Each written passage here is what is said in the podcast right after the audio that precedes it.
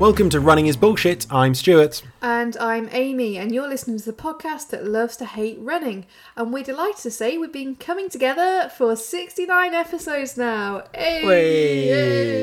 Because we are teenagers and that's still funny. Oh, Yeah.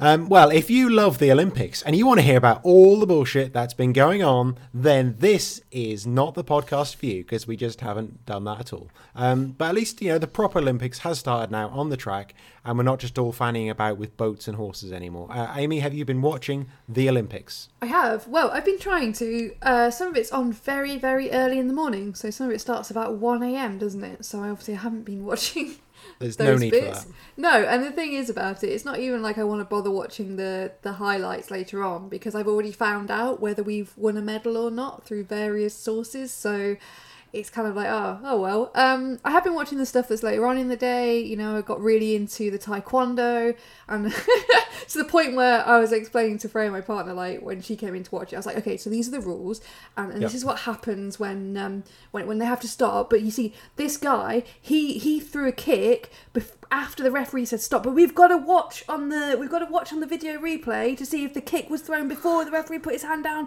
and all this. It's, it's probably not called a referee. It's probably got some Korean name, but you know what I mean. So I get into like really into these sports that I previously knew nothing about, and then I'm the expert on them, and I'm watching them like, oh yeah, yeah, that's. Uh, that that's a foul, that's not right, you know, that's a penalty. I know nothing about them in reality.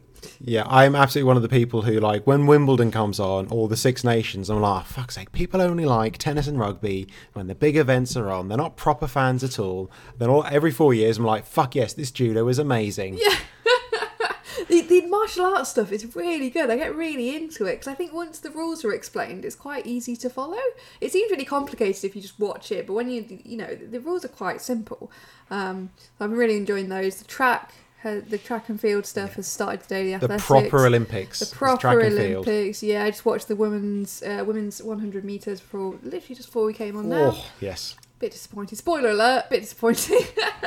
but I mean, I mean, it won't be a spoiler alert. It's going to be two days later. I mean, you can't. The Jamaicans just dominate it, don't they? I mean, what can you do? I wouldn't bother, to be honest. If I was, yeah. if I was there, I'd be like, nah. You're... I wouldn't even run. I just, I just stand up off the the starting blocks. it was such a good final. It's going to be so much better than the men's final, which looks like it's going to be a little bit dull and not kind of hasn't got any big star names in. But the, the women's hundred meter final was absolutely incredible. Mm. I, I was talking to someone the other day. He was saying like, "Oh yeah, I really love all this, but I think the one thing I'll stay up for is the marathon." I was like, "What?" He's like, you know, you're not going to watch that. I'm like, no, of course I'm not going to watch a fucking marathon. That's too long. no, I watch the end. I'll watch the highlights the next day. I'm not staying up to watch a marathon. I know it's supposed to be like our event. It's the the big road running thing, but fucking hell, no. I can't even watch 10,000 meter final, really. Well, I seem to remember at London while they were doing the 10,000 metres that there was other stuff going on at the same time in the stadium. That was quite nice. So the, the, the guys just be running around and they'd be doing like shot put or something yeah, you can watch else, a few so. other things while, and then you can cut back to it and oh, they're still fucking going. Yeah. Anyway, coming up on this episode, we'll be talking to runner and author Mark Atkinson. We'll read some of your emails, and there is a wonderful selection this week of bullshit running news. But first, we're going to catch up on the last episode. So, firstly, from at Gazitude, which this says G Dog in the notes. Is this something you call him, Stuart, or is this a, no, his name? Or that's the profile name and then his kind oh. of Twitter handle. I thought it was like that was that's somebody you knew, and it's like, oh yeah, it's the G Dog. But okay. No, no.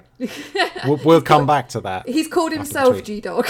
yeah, that's even worse. Um, so Gaz says you couldn't write this. Catching up on the pod just now, harassing runners is bullshit. At the end of my long run, absolutely blowing out my ass up to get up a hill, get wolf whistled by a bunch of teenage girls. I'm a 35 year old guy. Just ignore it. Am I now Jeff?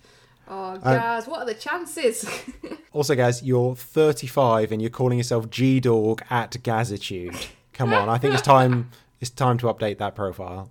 It reminds me of something, you know, where like Jeremy out of Peep Show would call himself on Twitter. Yeah. J Dog or something. Oh, that sucks though, Gaz. Sorry to hear that. Yeah, hopefully those teenage girls weren't too threatening. Yeah, yeah. Ruth Roberts said, What a great episode. I got a bit emotional listening to Kelly talking about how important the chat and community side of running is. This is 100% the best part for me. Then to top it off, I got an epic name check at the end due to my top class filming skills. I'd just like to provide an update off the back of that, Ruth. In that I did, I did pass my practical for the leadership in running fitness, and I think it was mainly because of Ruth's filming skills. You know, Almost entirely, yeah. Yeah. She, she would have done some very clever angles and Oh, uh, cuts it- there to, to make you look uh, com- competent. yeah, it was like a Stanley Kubrick film or something by the end of it. You know, I, I just added in some some opening credits like in a world where runners need leaders, and then you know all that, and it was. Did you manage to fit in a Wilhelm scream? Yep, absolutely, Of course, absolutely. it has to yeah. be done. And I was like, and this is why I chose this aperture, and this is why the lighting is done in this way. uh, we also have a message from Nicola Forward who says, Brilliant pod this week. Kelly Roberts is bloody awesome. Great interview. Hashtag girl crush. Absolutely love everything she says. Good luck to all the runners in Wales. Now Amy's on the loose with her leadership in running fitness. Laughy face. Oh, yeah. We had quite a lot of uh, really positive comments on Kelly's interview. It was really fantastic. She's she's absolutely hilarious. And I said on the last podcast, I've been stalking her online for quite a while. So I was a bit like starstruck when we were interviewing her. And she did not disappoint. And I've seen lots on Instagram recently of her doing more sports bra reviews. So if you're into that kind of thing, that's a very useful thing, I imagine. And we had a message from Polina in Bulgaria who finished her ultra with her double BS buff action. She said she finished in 7 hours and 13 minutes. Totally rocked both buffs. One saved me from having a permanent headlamp mark on my forehead, the other wiped away about 10 litres of sweat. It was awesome. Yeah, that sounds awesome. Yep, yep. Definitely. Gosh, how far was the ultra? I wonder. Uh, well, we assume it was an ultra in 7 hours, hopefully. Yeah, yeah. I mean, well done for Could have just been a bad day for a 10k. Yeah. it just felt like an ultra. well, you got lost and then turned 10k into an ultra. But congrats on the ultra, and I reckon the buffs were a major part of why you managed to finish it, by the sounds of it. Almost certainly, yes. Amy, what have you been up to? Oh, this week there was another there was another fall. I was trying to th- think has this I don't know whether I've mentioned on the podcast. Have I have I fallen in 2021? I don't know. I know Probably. I think probably. I feel like this is the fall of 2021. Um, I tripped over on a on a boardwalk. Uh, in my defence, the boards on the boardwalk, the wooden boards, are very uneven, and it is a uh, is a health hazard. But yep, I tripped over. This is right outside my house as well, so really early on in the run. Um, I fell over on the same like leg that when I had my really big fall in 2020. so I've just added to the scar that's already there. It's pretty. It's pretty. It's like a pretty gnarly graze on my leg now. I've sent. I've sent Stuart some uh, photos. So I'm sure he can. See. Yeah, the that. first glance at it, it looked like a gunshot. yeah. It was kind of quite round, but then I zoomed in on it. Oh, that's a good scabby Oh. graze. I didn't even skid. That's just the impact. That was just Oh, the nice. impact. But the, the scariest bit was, so it did quite hurt. Um, I carried on my run. I, I still ran an, another five miles after that. You know, no worries. Of course you did. Uh, you know, it's not a big deal. Just falling over. It's part of my everyday life. The scariest bit was when I was on the ground. One of my AirPods fell out of my ear from Oh the impact, and I was like, "Shit, have I lost one of my AirPods?" You know, and I had that, That was your first thought. That, that was my first thought because there's loads of uh, like cracks in the in the boardwalk, and I was like looking, seeing if I could see it floating in the water. But don't worry, I found it. It rolled some like Oh. distance away because of the impact, um, but I did find it. So yeah, had a fall. Luckily, it was at about six a.m. in the morning, so no one else was around. Although there are a lot of flats around there, so if anyone happens to live around there and saw somebody fall over at six a.m. on Tuesday, that was me. I think I think they know it's you. yeah. See someone falling over, just assume that's me. They'll be like, oh, it's Amy again. Yeah, and then it pissed it down on that run. It was absolutely torrential rain, and that hurt the scab as well. So not only did I fall over, uh, pretty much as soon as I started running again, it just started torrential rain for the remainder of the run. So that was nice. Nice and clean though. Yeah, yeah, I cleaned out the scab for sure. Um, and then the second thing that happened this week, and I always have to throw in something that isn't running related. Of I. I saved another animal. Amy Genders, friend of the animals, strikes I, again. sorry, I believe you're a friend of the birds. I, I, I'm pretty sure you're enemy of the animals because you've threatened quite a I'm, lot I'm of enemy of certain animals. I am friend of birds and domestic animals of all kinds.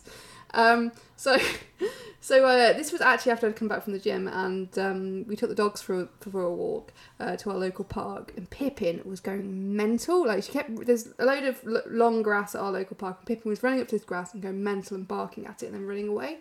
And Freya was like, I don't know what she's doing. I don't know why she's running away. And then Freya screamed.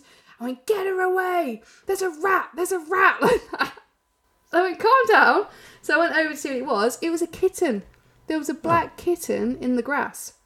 Um, so uh, it, it was way too small to be out there and it was shivering and stuff. So I picked it up and we took it to the vets and checked if it had a microchip. No microchip. Um, so we brought it home because I didn't want to leave it anywhere. It was very smelly. It sort of smelt like it'd either been a, put in a bin or come from a house that was extremely dirty. So either way, it it wasn't really being looked after. Um, so I, I brought this was on Tuesday. Brought it home. I called up all the cat rescue centres, and for the last week I've been looking up to see if anyone's lost a cat and all this. And to be honest, I the, so the vet said it's about three months old. If I'd lost a three month old kitten, I wouldn't be waiting too long to be posting and saying has anyone found this or getting in contact with vets and rescue centres. And the state it was in when we found it, I was like, I don't. And it, it was really hungry as well. So if it had been lost, it had been lost for a long time. Uh, so yeah, we've had a kitten here for a week, but good news is we found it a potential home. So Aw. hopefully later today somebody will be coming and picking her up. So uh, she's just lost her cat, um, uh, who died of old age. So she said this is like a sign that she Yeah. another cat, and she's got um, a young child as well who who was gonna love having like a little playmate. So so yeah, good news. Oh, that's lovely. And it means you don't have to create another social media profile, which is mate, great. Mate, Freya wants to keep the cat so bad. I'm like, we're not having another cat. We're not having any more animals in this house. We already have two dogs and a cat. I'm not having any more animals that shit and piss and eat and all those things that animals need to do. I can't be doing with it. No more. No more. So, as cute as the kitten is, Friend of the animals, she friend of the animals, as long as it's not in my house.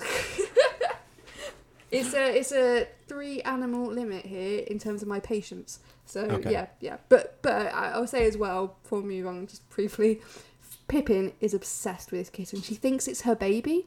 So whenever, Yeah. so we've brought it out a few times. It's been in the office, and um, we've kept the dogs dogs separate, so, so as not to stress it out. But we have brought it out and um, and sat with it in the lounge. And whenever we bring it out, Finley's not bothered. Finley's not interested. But Pippin, is like constantly trying to groom it, like properly Yeah. trying to groom it. Aw. And, and she'll just sit there staring at it, and, and she thinks it's her baby. And when we put it back in the office, she stands at the door and cries. It's like Pippin, this is not your baby. Oh, that's very sweet. It's not in the same species as you. And then Freya's like, yes, this is proof that we must keep this kitten. I'm like, no, no. I don't care if Pippin thinks it's her baby. It's going. Friend of the Oh. animals with conditions. well, well, we took William to see another puppy the other day, and we've just we have kind of finally decided he does not like puppies, and I don't think we'll be introducing him to any more in the near future because he just he has no time for them. He's hmm. like us with toddlers. I don't know what to do with them. So, Stuart, what have you been up to this week? Oh, Amy, I've got stories. Oh. Amy, races are back. I don't know if you've been aware of this. It's been like 16, 17 months with no races, I did two in four days. Wow. So uh, the first one I did was the Beacons Fell race. Of course, if you're off races for the best part of 18 months, the best thing to do is go back and do a 20 mile fell race, self navigation up the tallest mountain in South Wales. Yeah. Um, of course, and that and three other peaks. Um, so we started uh, the first hill, absolute bitch. The first mile took us 25 minutes. Oh my god. That's how big this hill was. It was nasty. I mean, Where did it we start were. from? Uh, it was the top end of Talybont Reservoir in the Brecon Beacons, Mm-hmm. and up the first hill, Tor y Foel. Um, I'd done a recce up it, so I kind of knew it was bad, and you know, and straight away, you know, uh, as, once we got to the beginning of the hill, we were dead last. We it was us and the sweeper right at the back. We got like halfway up the hill. Holly had to stop a few times. I don't, for whatever reason, she just wasn't up for it that day. But she got to the, and she was nearly in tears. And she's like, "I'm not going to finish this. I'm not going to finish this. I, I just don't want to do it." And she was like ready to give up there and then up this first hill. And she's good runner, but yeah, again, it was just one of those things, just not her day. I think. Um, the problem is after that they'd introduced a cut-off time so the total cut-off for the uh, race was five hours but we had to reach 12.6k in 1 hour 30 So the thing is, well, after we got to the top of this hill, that was only 2k. So we had to do 10k in an hour up and down hills on basically no path. Jesus. But um, also the problem is we'd only got told this cut off the day before the race. Right. So like five hours was probably just about doable, but an hour thirty to get to twelve k, and pretty much yeah, a one hour ten k over that terrain was kind of not quite on the cards for us. However, um, we did. Well, it got to the point where we had five k to go in twenty five minutes, and we were like, look, we're not going to make it. I'm not going to kill myself to get there. Fuck it, we'll just take the short course because there was just an option you could cut off a chunk of the course and some of the really nasty hills, including Pen y Fan. So we just cut that off. And we got to the cut-off point. And they said, you know, obviously, you know, we, I think we got there in 145. And I said, oh, we're going to have to direct you onto short course. You know, just go up there, turn left, go up Cribyn, back down, and then resume the course. And we said, can we just can we just not do Cribyn? Because we just thought at that point, if you're not going to do the whole course, I just want to go back. Mm. There's no point because we got there as well. And you got to the bottom of this mountain, and you just look up it, and it's like another fucking massive climb, and then just to come straight back down it again. And we're like, no, that's fine. We'll just go the other way, and we'll just go take the direct route back. Um, so we t- we made the short course even shorter, which I think was a smart move on our behalf. Um, yeah, from then on, when we we declined the uh, the big mountain, um, went the other way, but there's still from the cut-off point to the top where we eventually started going down again. That was nine kilometers of basically steady climbing, and the first like few k of that as well is this old uh, Roman road that runs right through the middle of the range, which is awful. It's just all rocky and not even stony. It's rocky and bouldery. You basically can't run on it because it's so uneven. There's little kind of grassy paths to the side, which are okay, but they don't last very long. And it's just such a horrible, horrible path. So we were really miserable up that. Um, there was a point there where I did fall over, but the worst thing about that was I just kind of tripped, stumbled to the side, and landed in some long grass. The worst thing about it was it was the happiest I was all day because it was so comfortable. I was just laying on my back with my backpack on in this long grass and a little dip. I was like, "Oh, this is lovely. Why can't I just stay here?" Um, so unfortunately, now I had to carry on. Um, um, I've just been told from over my shoulder to mention that the cut-off was actually changed to about 138 to accommodate people that came in over the uh, one and a half hours. Um, so they did actually change the cut-off at the time, and possibly could we have made 138? Maybe. Shouldn't yeah. really do that though, should they? He did say there'd be a, a little tiny bit of leniency in that, but yeah, eight minutes is quite a long time, and Yeah. we possibly could have made it, but we were like, nah, we're just going to give up by that point.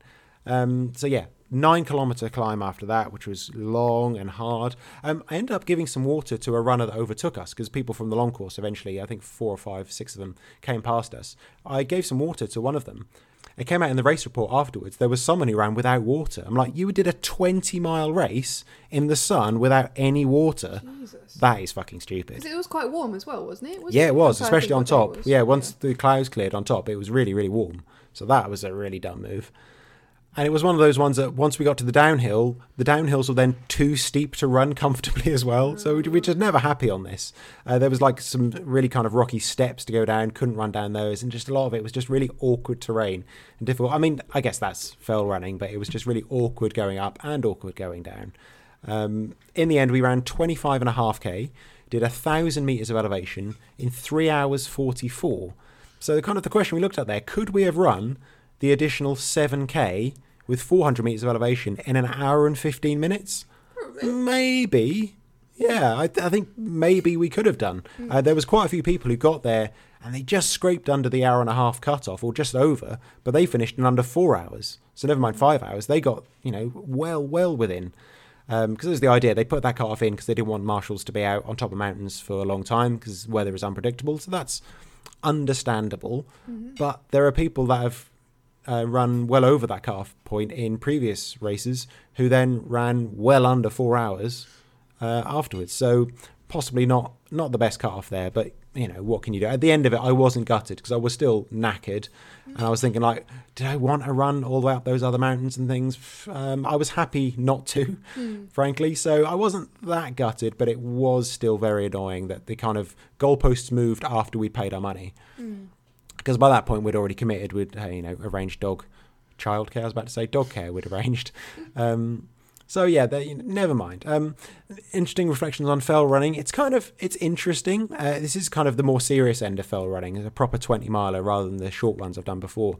They're a lot more serious, mm. and they don't seem to have a lot of time for new runners, mm. and much less banter. I mean, we did meet a few people there who were really nice. We chatted with them for quite a while, but there's a few others there that me being as I am, will make little shitty jokes to people and just get no reaction. At least most people will politely smile and be like, "Okay, yeah, great, dickhead." But like th- these people, just got just got nothing from them at all. I mean, afterwards, um, after the race, there was a little stream by the finish, and I was just dipping my buff in there and just washing my face and head, which was so so nice because it was quite warm by that point. And someone else uh, was kind of getting in. She was just, "Oh, would you mind if I just kind of put my feet in here, just above where where I was standing?" I was like, "No, no, not at all." And I think I said something like. Um, I don't care if this stream is all sheep piss. It's cold sheep piss, and that's all I care about. Mm. And just, just nothing, nothing at all. I like, come on, give me something here. They're probably, they're probably just completely broken after doing races like that. They're probably just dead behind the mm. eyes. I don't know. Even like before and during, I think a lot of them. I think they, again, I think they just take it very seriously, and they kind of just don't have as much time. It's not it's not about getting out there and doing it. It's about going out there and racing it. I think that's mm. another thing I found. We like fell running. We don't like fell racing. We've got no time for trying to run quickly up these things. I like to go and do it. I like to run up mountains and run long distance, but I don't want to race it. I don't want to push myself really. No. Not not my thing. So that was that was an interesting experience. It's not one I'm going to do again. I don't think. I think it, I was kind of happy to admit that course was too much for me, particularly now. I guess at this point of fitness, it it, it was too much for me in that time constraint. So mm. I'm kind of happy not to do it again. I think Holly wants to to make a point, but I'm not sure. Oh, and of the four people from our club that did that race. So obviously, me and Holly did the short course. We had one runner who was ill and dropped out at checkpoint two. We had one runner who finished in last place because he he absolutely killed himself to get to that cutoff and then just completely blew up on the way. So he could have done that. Um, com- I'm sure he could have done it comfortably under five hours if he could have done it at his own pace. Because mm. he's a mm. really good. Uh, well, it's Mike who did the um, Penrith run with us. Yeah. You know, he's a really fit, good uh, hill runner but just couldn't handle that initial pace mm. and finished in last place. So we found that very funny from a club point of view uh, to how badly we did. Another factor that means Holly might do the race next year because out of I think 37 runners, there are only I think four or five women, and it seems a bit of a shame that more women don't do these type of races. Mm. So she kind of wants to do it just to make a bit of a point again that more women should be doing these mm. kind of mm. races. But you know, it wasn't it wasn't the most inclusive atmosphere, which I think in some ways is fine because I mean I mean that in terms of uh, performance. I think it's very much more about people running hard and quickly. And I say you know there's always a place for elite, you know, small e elite races. Um, but yeah, of course, there should always be more women. And when there's only five out of 37, that's mm-hmm. a pretty poor showing. Mm-hmm. Um, a few days later, I had a couple of days off because uh, obviously that was quite a hard run. And then I did another race just for, for fun and I did some orienteering, which I mentioned to you a few weeks ago. And I said, Amy, we should do that. And you kind of went, yeah. I didn't commit in any way, no. which I love. You would like, oh, okay. Yeah, yeah. You just made noises instead of actually answering, which is a good move on your behalf. But you know what? It was really good fun. I think you should do some. You should do one at some point. Uh, it was in Heath Park in Cardiff.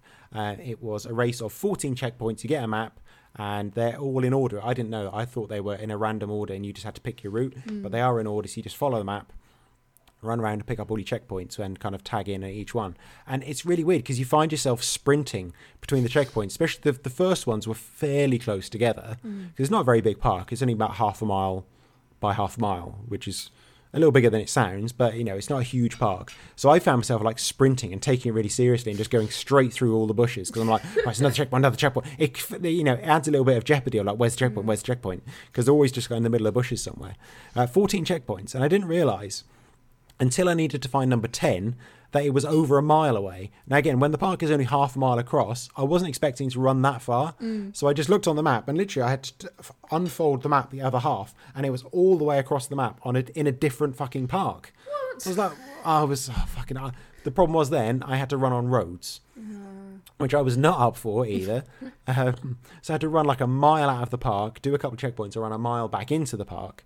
Um, overall, I finished sixth out of 16, which I thought was pretty good. Mm. I did a good hard run. I think I ran about seven and a half, eight k in forty five minutes, mm. which is fine with finding all checkpoints. Um, what I did love about it, because we got loads of good stats about it at the end for each checkpoint. And I was actually in second place, all the way up to checkpoint number nine, pretty comfortably in second place behind the guy who won by a long way. But in those two legs where I had to run out of and then back into the park, I was 14th fastest out of 16. So I think everyone else got on the road and right, right, here we go. I can put a shift in here because I'm in a race. I can run fast. Yeah. I got on the road. I'm like, da, da, da, da, da, da, da, da. I kind of forgot I was in a race and I couldn't be asked to run quickly because just, oh, roads are so fucking boring. Yeah. And I just couldn't be bothered to race just on a pavement because it just didn't feel right. Run around a park through the bushes. I think because I was taking very direct routes through bushes, so I think I did pretty well. Everyone else got on the road and picked up the pace. I was just like do do do do do. So yeah, 14th fastest on those two legs. Uh, finished sixth overall, which is pretty good. And the weird thing, the next day my knees were absolutely killing me. I've never had sore knees. I've had like aching muscles and different uh, like hips usually is my problem. My feet kind of ache, but I've never had just like you know like sitting and down and standing up off the toilet. It was really hard work. I don't know why, just really achy old man knees. Was it all the stopping that you were having to do? I don't know. It could have been that, or like running through like bits of long grass and bushes, like lifting my knees too high. But it was really strange. I mean, even now, like three days later, they're still aching a little bit, and I've just never had that before. So that's that's something new to look forward to. Oh yeah. So super exciting. Two races in uh, four days, and both of them bullshit in their own very unique ways. yeah, very contrasting races as well. Yeah, and uh, I've got another. I think in a, a few episodes' time, I'll have another two races to report on. I've got a mile and an ultra race in a week as well, so that's oh my fun. god. What's the ultra? The one that we're doing together. Oh, that's not in a week. Well, no, that no, that in the same week as a as a mile. race, oh, so. I see, I see, I see. Yeah. Well, I'm doing two ultras in a week, so you know, a bit more than a mile and an ultra. But, yeah, Well, you're signed up for two. you're doing them. yeah we'll face it. see. We'll see.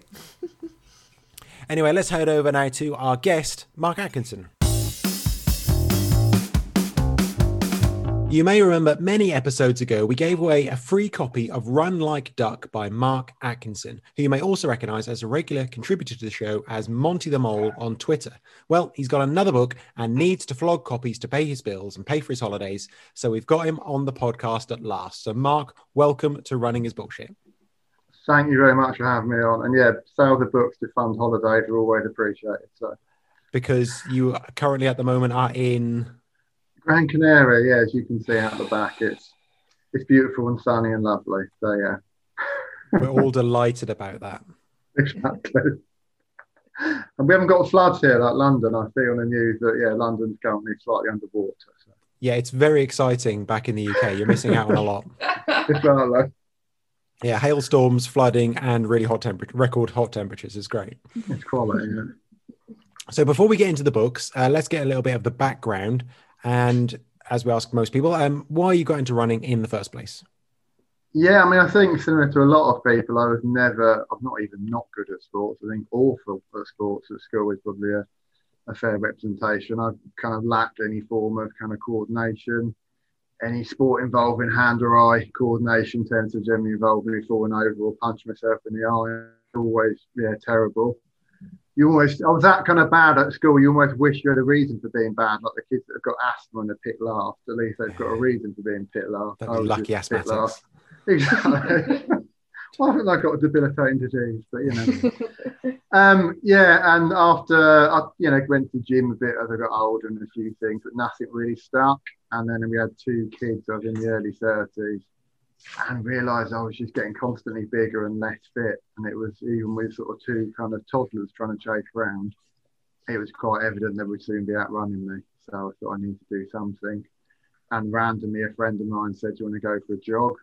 Emphasis on jog rather than run, and there's always that argument about runners, which is which. But it was, yeah, probably wasn't even a jog. But for some reason, yeah, I said yes, and I was absolutely awful at it. And it's making me sound old now, but this is about 10 years ago before the days of Strava and GPS watches and stuff. So I had no idea how far we went or how fast, which is probably for the best because it wasn't very far at all, I'm sure. And it was pretty awful, I walked most of it. And again, that was back in the times before sort of park run was big and stuff like Couch to 5K. So there was no real plan on how to start running. So I just, for some reason, sort of set on it. I thought, well, I'm going to keep doing this and see if I can get better. Used to go out at night, mostly in the dark, running on my own because I felt sort of so ashamed at how big I was. and then you just try and run a little bit further each time. And the only good thing about being super unfit is you make progress really quickly. So yeah, gradually got to the point. I finished the park run. I had heard about it by that point and thought that was amazing. And then yeah, the mate said, "Do you want to sign up to a 10k?" And I said, "I'll have a go at that." And I wasn't even sure how far 10k really was. So you know, when you put down your expected finish time, I think I put down like two hours or something, whatever the bottom entry group was. And then yeah, fortunately went quite well. Did it obviously a lot quicker than that, fortunately.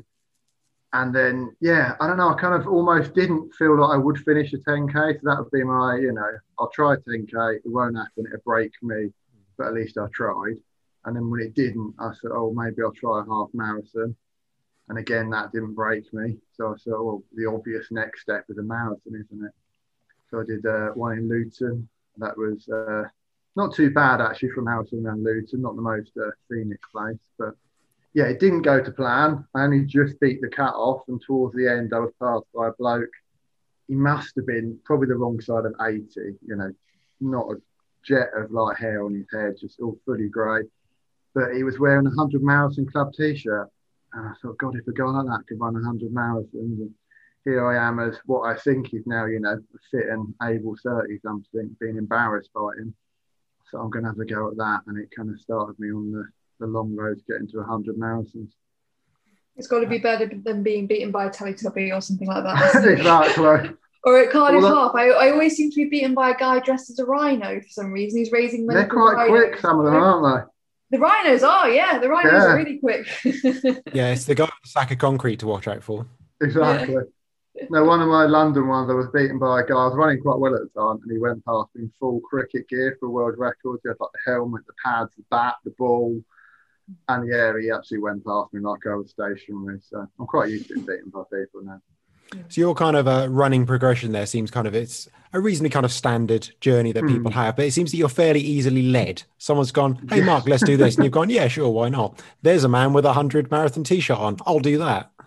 Very much so. I mean, that I would say I didn't admit to anyone when I kind of made that plan to get an 100 marathon club. I didn't even really admit it to myself because it's, you know, when you've only just beaten the cut off on your first, you'd be stupid to think about second. But yeah, in the back of my head, I kind of knew I'd do it. And then I was training from the second and third marathon, and I, we went just do a lap of Milton Keynes and a training run with the club.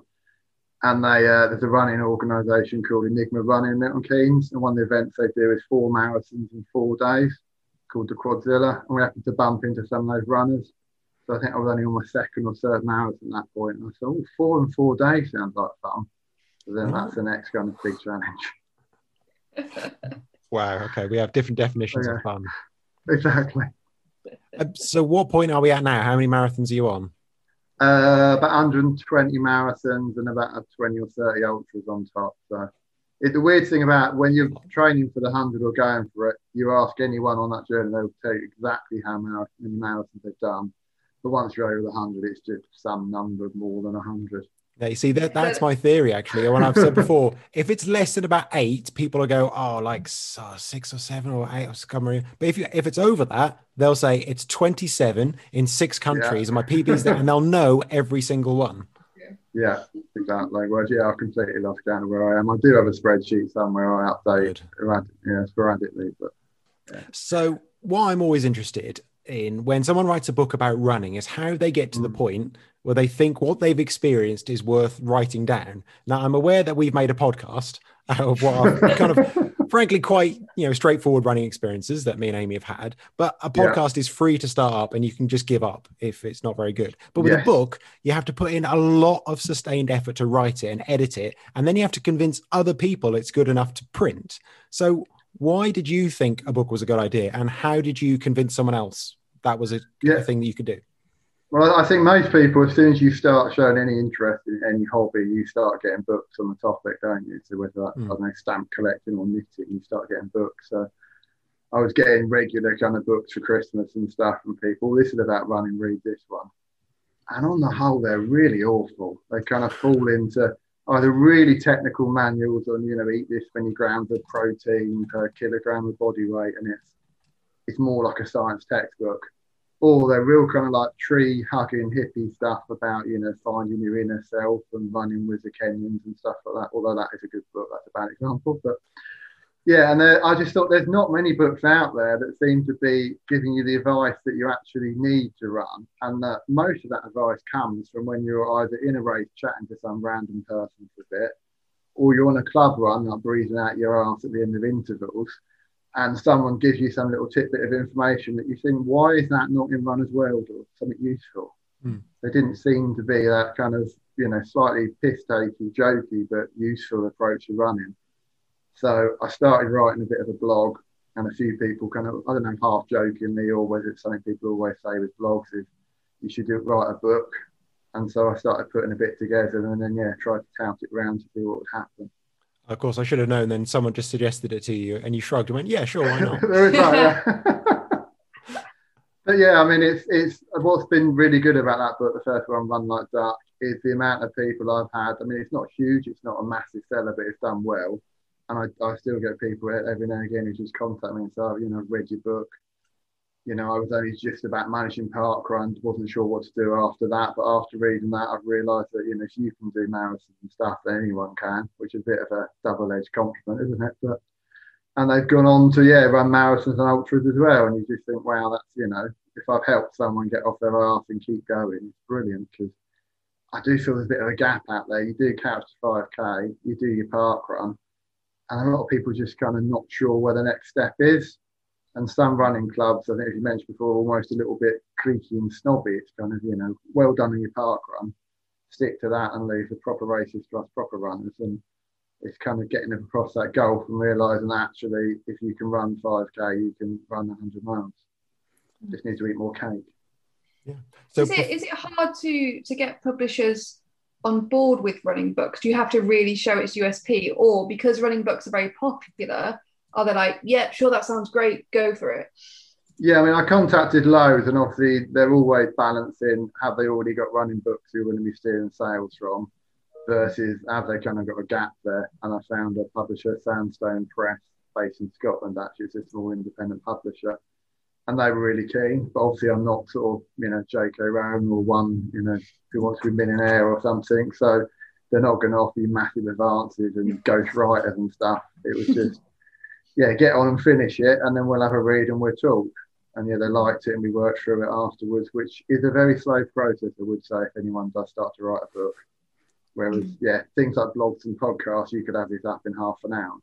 Yeah. And if you spot an error in it late, you can go back and change it. Whereas you know the book is set in that first print, and if you accidentally legally uh, libeled someone or full of spelling mistakes, it's stuck like that for. Mm-hmm. Yeah. Um, so before we get to kind of a bit more detail about the books, why ducks? Uh, I'm very duck-footed when I run, so a lot of people have said, go, you right. know, you run, you run like a duck, etc that was what the book was going to be called. And then the wife pointed out if you take out that uh, then it sounds a lot ruder and it would probably get more sales. So yeah, you probably can't call a book "Run Like Fuck" if you're going to get it published. exactly. That's true. The, fun, the, funny thing is the amount of people that don't get that kind of pun, and they go just them. run like that, and I don't get it. And then my who was probably six at the time, went, "You don't mean duck, do you, Dad? You mean?" I was like, sure. don't tell your mum. exactly. So yeah, that's kind of what's stuck, and obviously it makes for a good logo, and it's yeah, it's gone well. Cool. Um, so your first book was about your kind of marathons, basically, and your kind of mm-hmm. progression through getting to that hundred club. Yeah, so it, it's kind of literally from you know, like I said, running sort of in a sweaty lump between lampposts, and you know, everything hurts from your feet to the top of your head, and you wonder why you're doing it. To gradually getting better, getting some form in the training, eventually get into the hundred marathon club, and yeah, I think there's more people that have climbed Everest or something that run 100 marathons, but that's probably could run 100 marathons is daft, but there you go. Um, so uh, then you moved on to your new book, which seems is a lot more about ultras. Yeah, so ducking long way using the pun again is. Oh uh, yeah, I get it. Yeah. so you got a good pun, haven't you? and again, it also makes a good logo for the t-shirt. Yeah.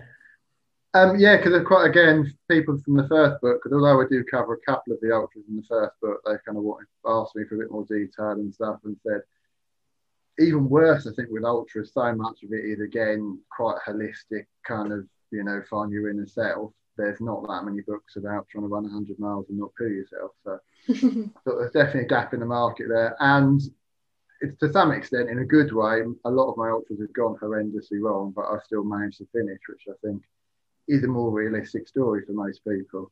Mhm. When you read certain books, and you know, like you know, I started running and I did my first marathon in three ten, and then I, I won the Western States or something. It's it's an interesting story, but uh, you know, a, a teacher in Clapham is that particularly relevant to her. So I think it's sort of more relevant that I often get stuff wrong, but generally get through to the end. So what uh, what is running ultras like compared to marathons? Basically, how much more stupid are ultras compared to marathons? I think the nice thing is is how much more relaxed it is, isn't it? In a marathon, particularly if you're going for a time, from that first mile, you've got to be on pace. And if you're a few seconds behind, you've got to try and make that back. And it's it's you know it's 26 of one mile repeats almost. It's pretty horrendous from that point of view. You're going hard effort, but the nice thing about ultras, as you know, is the first hill you get to is a good excuse to walk, chat to someone, and eat a bit of cake. So you know Mm. you can't beat a bit of that. yeah, I like any race where I get to walk. It's perfect. Exactly. Well, I think I'm right in saying between me and Amy, we haven't run a marathon, but we have run ultras. Yeah, but yeah, I've no interest in running a marathon at all. Anything where I've got to run for 26 miles. No, no, no, no. My favourite thing about the ultra is when they say go and everyone just walks. Yeah. I love that. Although there's one if you ever do, yeah, if you ever do country to capital, it's one that starts off uh, Aylesbury kind of way. It's in a little town and they run down the street because they close the road, but then all three or four hundred runners have to go for a single gate to get into the field, and it's just about wide enough for one person. Yeah. It's the only overture I've done where 50 people who want to win will literally sprint for their life down this hill to get through that gate, and it's hilarious to watch. yeah, from a safe distance, walking at the back. Yeah. Oh yeah, exactly. We were, we were well at the back, shuffling along, wondering where the first pub was. So.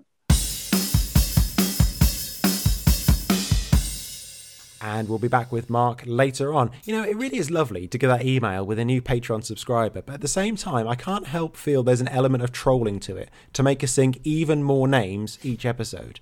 Uh, it's now up to 59. Uh, if you want some of that action, you can head to patreon.com forward slash running is bullshit and you can throw some money at us each month, which you can cancel at any time. And this month's donors were Liz Reese, Moana Billum, Victoria Knight Phillips, Matt H, Claire Dina, Sam Whaley, Rachel Bentley, Jay Gabby Thomas Naya, Jonathan Carter, Nikki Genders, Ian Hales. Matt Garner, Elliot Line, Debbie Hurley, Adam Atkinson, Chris Whitmore, Amanda E. Hernandez, Kel Ryder, Julia Page, Matthew Ware, Max McHardy, Bernadette McCarthy, Ivor Hewitt, Maria Wicks, Hugh Phillips, Stuart Stevens, Stevie Hunter, Steph Paul, Kirk Shepherd.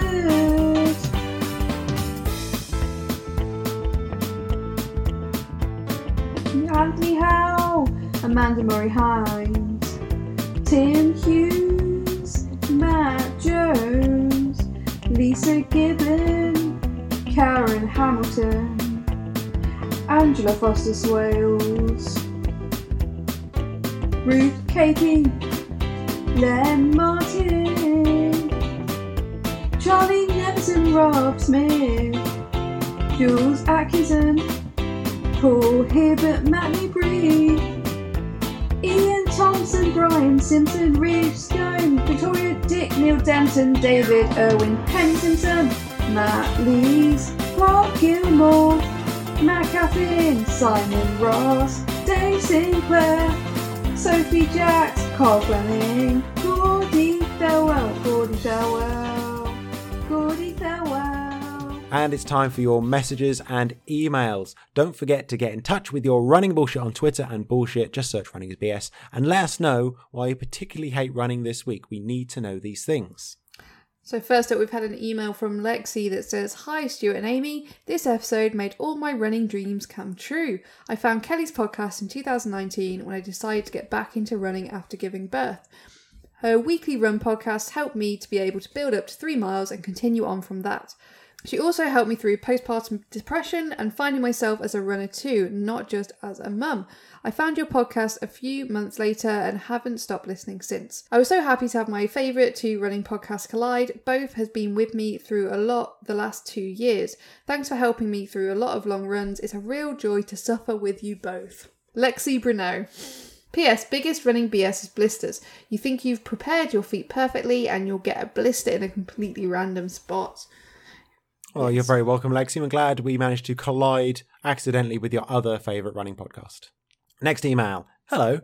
I've been enjoying your bullshit while plodding on the dreadmill at the gym these past few weeks because it's so fucking hot outside.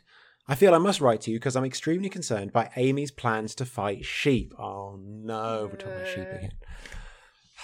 She says, Indeed, I sense that she may be considering taking on a whole flock at once. Her aim to shoulder check a bitch in earlier episodes seemed well thought through and plausible. It is, of course, an acceptable response to those walkers we all meet, who seem to think that we should leap into the path of an oncoming HGV if it means they do not have to move three centimetres to enable us to use the same stretch of pavement at the same time. The sheep related plan is, I fear, a less safe one, and it may lead to serious injury or worse. I write as one who has had experience of sheep related conflict, albeit vicariously, so no experience. Uh, many years ago, my mum's friend and neighbour, Joan, who used to go rambling with the girls every Thursday, was trampled by a sheep during one such excursion to the hills of the Lake District. She was left with bruising that my mum had, quote, never seen the like of, and it left her unable to enjoy her Thursday pursuits or join her other friends for bowls on a Monday for quite some time afterwards, as she recovered from the trauma, both physical and mental. Therefore, I implore Amy not to attempt any sheep related combat.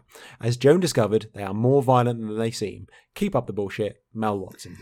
Mel, I feel like you're writing from the sheepist propaganda movement or something because I notice there's a lot about the trauma afterwards and what Joan can't do and whatever, but what actually happened? I I would have thought that would be the interesting bit.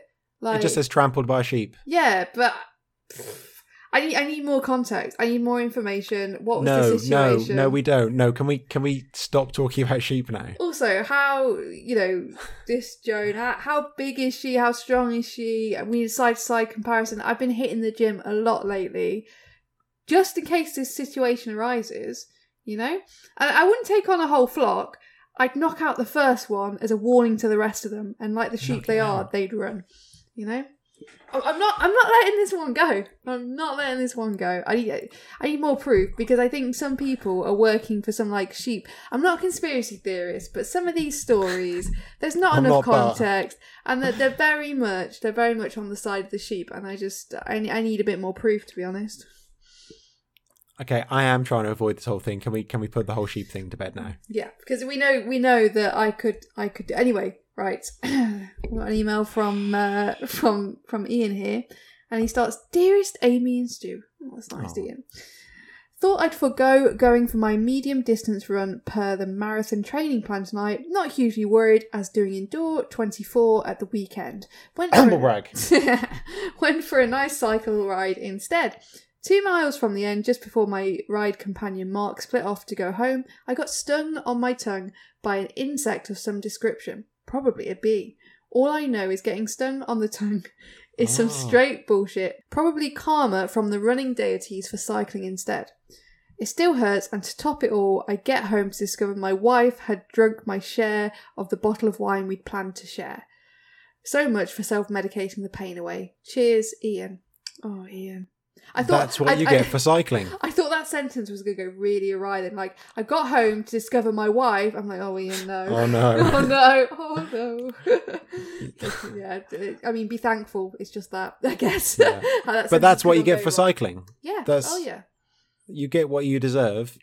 I do feel like possibly you should have read the email like two months on the end before my ride companion. I got tongue on the tongue. Didn't even get a photo, which is probably a good thing. We probably don't want photos of people's tongues. I'm not sure if that's better or worse than feet. Uh, better, I think. better in all, all circumstances. Not many body parts that I'd, uh, I'd uh, much less see than feet. So Okay, let's go back to our interview with Mark Atkinson. So, are there any kind of races or experiences from those that kind of stand out from this book? I think the one that really sticks out in my head is the Grand Union Canal race, which is a 145 mile run, Oh. and that's basically all the way down the canal, Birmingham into London. And it, it's one of the longest kind of going ultras in uh, UK. I think it's kind of about 37, 38 years or similar. And it's one of those events that doesn't even need to advertise because if you, you know, if you start running hundreds, you will hear about it. And they've had to go even go for a ballot because there's that many people that want to run that far. And it's yeah, it's only about a 50% finish rate is ridiculously hard, which is odd because you'd think a flat 145 miles, you know, never that far from a pub or an aid station is quite easy. You'd expect quite a high finish rate, but I, well, I'd have thought net downhill as well. If Birmingham's quite high relatively to London, yeah, probably, it probably would be net downhill slightly, yeah. But it's a think canal, the- so yeah, I guess it, it yeah, there's the odd lock and stuff, but Yeah. Yeah, I think it just really catches people out. And I've buddied a couple of mates that have run it on different years, and again they both failed. And I still know more people that have failed that than have finished, and they've all been you know much better runners than I am, and I say that quite honestly. You know, they're sort of sub three marathon runners. They're you know they've even outright won some sort of hundred milers and stuff, and they can't quite get to the finish due to issues. Whereas I think if you're more of a plodder like me that sets out knowing you're going to be out there the best part of 40 hours and you stop at the pubs when you see them and if someone po- pops up with the Calippo, you have the Calippo and you just you run when you can, you walk when you have to. You don't have any aspirations of sub 24 podium finish. And then you do somehow finish, even though, yeah, 145 miles is a ridiculously long way. You said earlier about you know things going wrong but still finishing. Were there any races that were particularly awful where just like everything went wrong and, what and what went wrong? The yeah, I was I did Lakeland hundred uh, well two years ago now because of COVID, and it was one that I trained pretty hard for. I, think by June of the, that year, I think I'd run about two thousand miles in training for it. I'd really put effort into it. I've been to Gran Canaria again to run a really hilly race to get practice because I knew again that's a fifty percent failure rate is a properly impressive race. And just yeah, everything seemed to go wrong. I kind of forgot to eat, which is the, the basic. Yeah. So I was eating it enough, but not enough to keep going. So I was just having real lulls of energy. And then I didn't realise quite how wet the Lake District is and quite hilly. So you want to always focus on the lakes and not the hills. That's what I want to know. But Yeah, Gran Canaria is not the obvious training ground for the Lake District. no, it's a lot drier here. But yeah. Yeah. But no, I just my feet got wet. I think within the first kind of five miles of the Lake District, and I did have a spare pair of shoes, but they weren't till halfway. I didn't have spare socks, so yeah. By that halfway point, when I pulled my socks off, my feet were just absolutely disintegrated, and it was just like I just thought, God, this is going to be so hard to finish. And yeah, I, I basically had to more or less walk in that second half. I was in absolute bits. It was it was painful. But you still finished it. Yeah. Why? Partly, I think, because it's one big loop, so it's kind of easy to finish and try and drop. And in a way, it's, it's an amazing race. I do want to go back, but I was having such a bad time at it. I just thought, if I finish, I never have to come back to this hellhole, this horrendous race. It's so unpleasant, and that's why I'm going to finish. So I don't have to come back. So I just stuck it out, and I did fall in with a couple of other guys who were similarly struggling. One of them had already finished previously, and he, even he was struggling. And I think it's just a duration on your feet, and you run through two nights because you start at 6 p.m. on a Friday. So unless you're really quick, you're running again Saturday night, head torch back on, sleep deprivation. We were like walking into stuff and hallucinating. It was hilarious. Um, there is something in your book that kind of jumped out at me. I just want to touch on very quickly. Um, it's a point you made in the book about the lack of diversity there is in ultra running. Hmm. It's something that you've noticed. Yeah, I mean, I think I've, I've always been quite aware of, sort of the lack of agendas uh, in the ultra run, particularly, I mean, in running generally, but particularly in ultra run, isn't it? If you, you stand at the start pen of anything over about 50 miles, it's, it's pretty much 80% blokes. And if you're honest, it's 80% white, bald, middle aged blokes having a midlife crisis who couldn't afford a Porsche, isn't it? So Mhm. it's, it's very uh, specific, or, or who couldn't afford a bike for triathlon, maybe that's the other avenue they tend to go down. But yeah, I was chatting to a guy, uh, Sunny, who actually represents Black Trail Runners, so he'd be able to give sort of a better overview of that. But he said he's done a lot of ultras and he's been the only black guy there. And I have to say, well, you know, now cast my mind back, I couldn't guarantee I've seen, you know, anyone black on any of the ultras I've been on. It's, it's that Yeah. seldom and that few, and it's quite surprising, you know, quite how white, male, and middle-aged the sport is. Which, considering we always tout how open and cheap running is, and anyone can do it, it does show that there obviously are some barriers to that. Mm. Yeah, Black Trail Runners have been on our list for quite a while. We might have to step that one up Yeah, and should uh, try and get get them them on on. soon. But yeah, I mean that's another bit I co- cover in the book is that I, you know I think women should definitely get out there on the trails a lot more. Obviously, they do mm-hmm. have other concerns from they tend to get the lion's share of your you know childcare duties and stuff like that. And I do think we as a society indulge blokes a lot more. If you if you work a long week and then spend all Sunday on the golf course, it's kind of acceptable. But I think if you're yeah, it's, it's frowned upon a bit more with women if they want to take eight hours on a Sunday to run around until their legs hurt and they can't walk.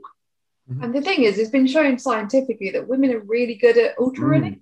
So if we just got more more women involved, then I think we could see lots more women women rin- lots more women winning races outright. Definitely, yeah. And there's, you know, there are some amazing uh, women runners out there. People like Camille Herron and stuff. Who, I mean, she's very American, very bullish. She's not trying to just be the best woman. She's trying to be the best runner out there, and she Mm. goes into races wanting an outright win, not just you know the fastest lady on the course. So I really like that approach that she's out there to win it. Mm. Uh, so, can you give us some more details of? The, Sorry. So, can you give us the names of your books again, um, where we can get them, and where we can find out more about you? Excellent. Yeah, Run Like Duck is the first book, and that's um, Waterstones, Amazon, and the sort of usual bookshops. If you can go to an actual independent bookshop, I would always recommend that to try and keep them in business because obviously everyone struggled a bit with COVID times. But I do appreciate Amazon's a lot easier just to click buy it now, isn't it? And uh, Jeff Bezos can buy another rocket. That's always handy. and the second book is out in August. You can pre-order that now on Amazon. Um, Ducking Long Ways that deals with all the ultras. And there's also there'd be a link you can put on the show notes. You can order direct from Sandstone Press and a discount code for that, so you can get a discount on the uh, the second book. Yeah, that is out on the 26th of August. So, anyone listening Indeed. um, fairly close to this we'll be able to pre order that and it'll be out in a few weeks' time. And you'll also be able to win a copy of that book, which you very kindly given to us. Mhm. Um, and we'll have details of that coming up after this as well. Excellent, yeah. And you also get a uh, a, a non-buff uh, circular neckwear as well. Avoiding brand names. You've got merch as well. That's good to know. Exactly. Okay, so our final question, which we ask all our guests, what is the most bullshit thing about running? Uh, it's definitely this year has been trying to compete with your former self.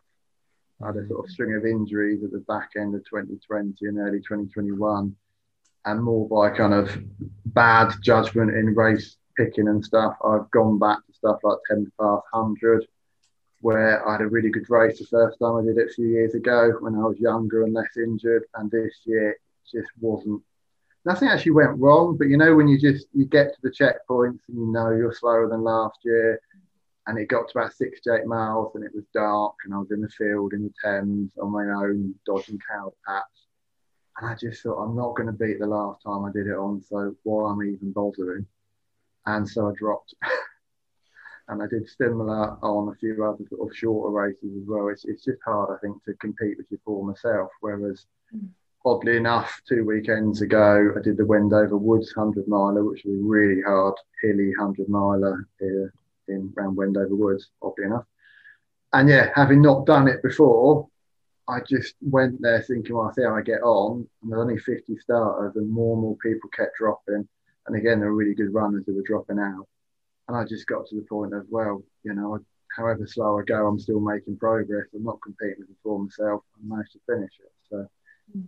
I think it's weird the pressure you put on yourself to try and beat previous times when ultimately it's only you that cares. No one else can even remember what time you did the race in last time, unless you won it. And they might remember. But Yeah, I'm pretty sure me and Amy don't have that pressure on ourselves, but I can I understand what you mean.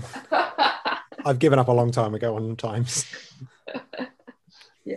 Uh, Mark, thank you very much for joining us, and thank you Yeah, for all your thank you. contributions to podcast as well. Always very, very useful, and hopefully people go and audio book "Ducking Long Way" out on the 26th of August.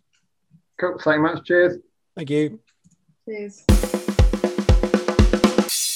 And if you want to win a copy of Mark's book, all you have to do is email runningisbull at gmail.com with your worst running photo. So send us that photo that captures you at your most miserable and most exhausted, and you could get a chance to win a copy of Mark's book.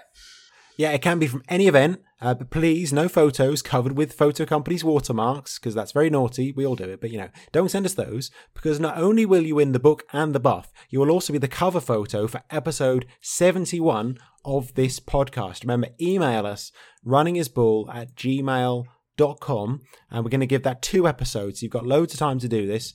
So we're going to close this competition on the 27th of August. So you've got loads of time. That's 2021 in case you listen to this uh, 50 years in the future. Uh, some kind of librarian uh, before everything went really, really bad. Um, don't know what's going with that. Yeah, email us your worst running photo. We love to see them. Is the bullshit running?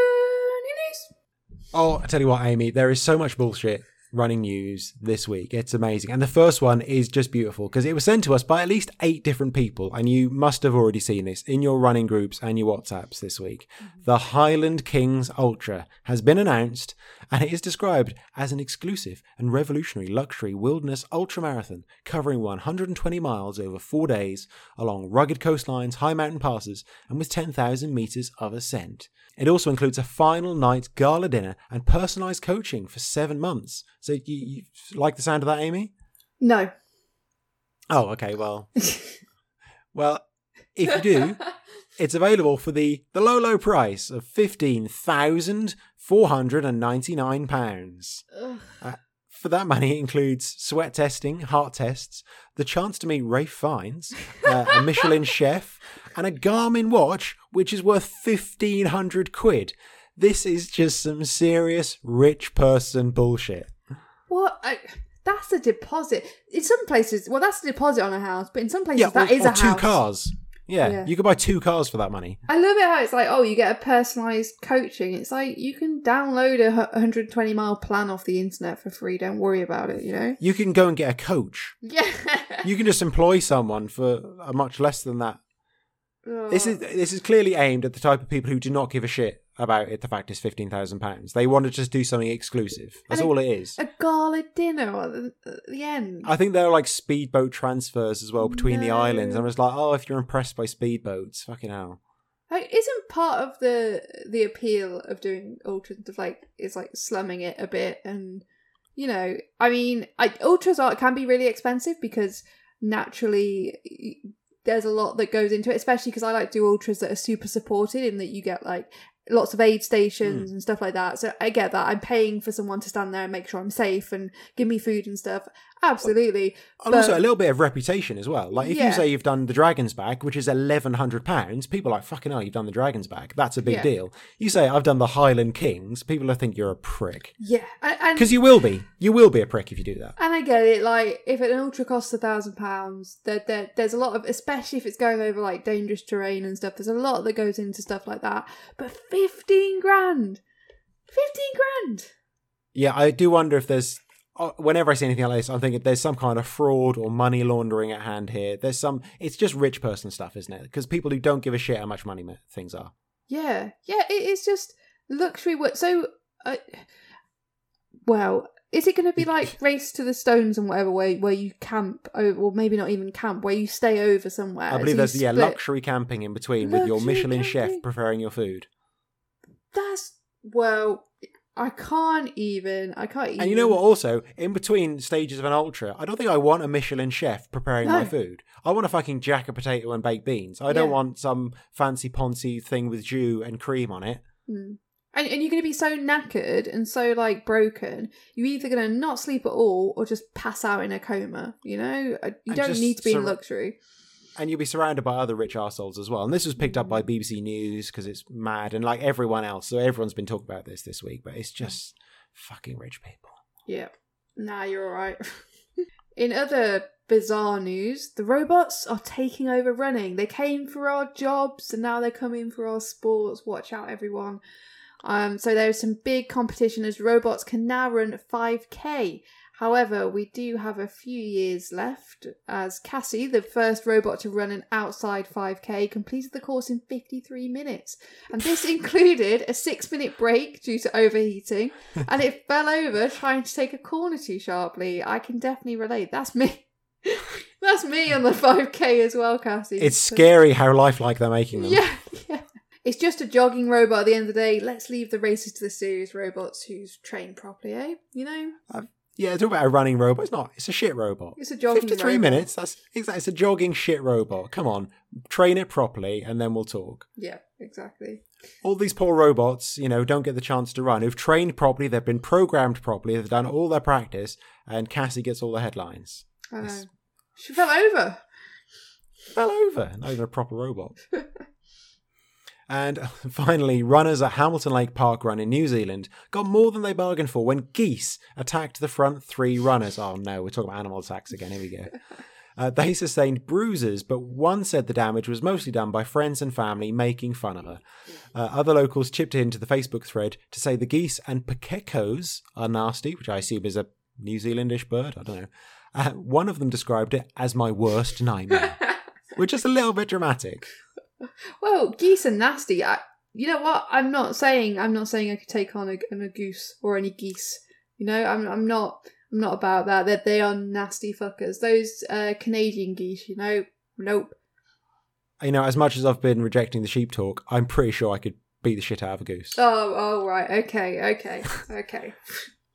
I don't want to. I don't want to make a big thing of it, but The thing is, though, the geese already have they already have violence in their blood. You know, they're already they we- do. Yeah, that is true. raring for a fight. The reason why we have the upper hand over the sheep is because they're not they're not ready. They don't expect it. Yeah, geese have uh, just violence and anger in their hearts. Exactly. I'm not surprised. I mean, they were kind of asking for it running through the the geese's the, you know territory. So But like my worst nightmare. I mean, I can think of things worse. What? That's New Zealand, though, isn't it? What a charmed say, life people in. New Zealand lead. New the Zealand's pretty worst thing they can possibly think of is an angry goose. and if you're a hobbit, I mean, those geese are quite big. Yeah, that's true. so that's how good things are in New Zealand. Where this this is probably like a, a national. This is probably like on their six o'clock news, like a national news, as like a couple of people got a bit bruised. There's there'll be a day of national mourning for this probably. the Great Goose Attack of 2021. that'll be their bit. That'll be their um, their big news story. Yeah. And when they look back at this time, oh god, you remember the goose attack? Oh, they were dark times for us all. right, Stuart, what have you got coming up next? um, well, potentially we've got a long run together coming up. Potentially, yeah. because we need to do like well we say we've got ultras coming up we need to do like 20 24 miles maybe so i think Yeah. we're going to go and get a train somewhere run home and just do something like that Yeah, definitely. I mean, that can't be any more horrific than the Penrhys pilgrimage way running home along the Taff Trail because that's pretty much downhill, isn't it, back to Cardiff? So it is net downhill so yeah, yeah that should be better. Perhaps i'll take you up some hills as well because you won't know where you're going. No, and there'll be no park run in wales for us for a little bit longer. It's been delayed by another week. Boo. No. Uh, I, amy no idea. how about you Uh, anything else Um, I wasn't going to run a park run anyway, so that's you know, course that- not. That's whatever. I've signed up for another ultra, which is What? yeah in November this time. It's not. I'm not squeezing them too close together. And this is oh um, so just three in uh, two months then yeah yeah yeah. It's, it's no worries. It's fine. It's only thirty miles. It does go at Pen y Fan. but if you don't get there you know if you don't do the first 5k in like eight minutes you can do the short course yeah, it's um yeah, it's off the tarmac. So I think the the cut off time should be slightly longer. It's thirty miles. It starts from Merthyr Tydfil, goes up Pen y Fan, and back down. But it's kind of it's meant to be a loop. So um, I'm doing it with a friend, hopefully. So hoping we'll be able to go up there and do some recce's as well, so I don't just turn up and, and think I can run up Pen y Fan without wrecking it. But yeah, I also the first thing I emailed them, I emailed the the the the company and said, "Is this route marshalled and signposted, or is it self like?" Self-directing. He's like, no, no, no. It's all, it's all fully marshalled and signposted. I'm like, great, I can sign up then. That's good. That does sound nice. Yeah, I, I'm. I think I might consider that once Mm. I know how bad I am after one ultra. I might think about it. just sign up, and then you've got to do it, and then you just get injured. It's fine. Don't worry about it. No, no, not going to happen. If you've enjoyed this bullshit, please visit runningisbs.com to see the show notes and links from this episode and the whole back catalogue, as well as links to our Patreon, merch store, and social medias. Bye bye. Bye!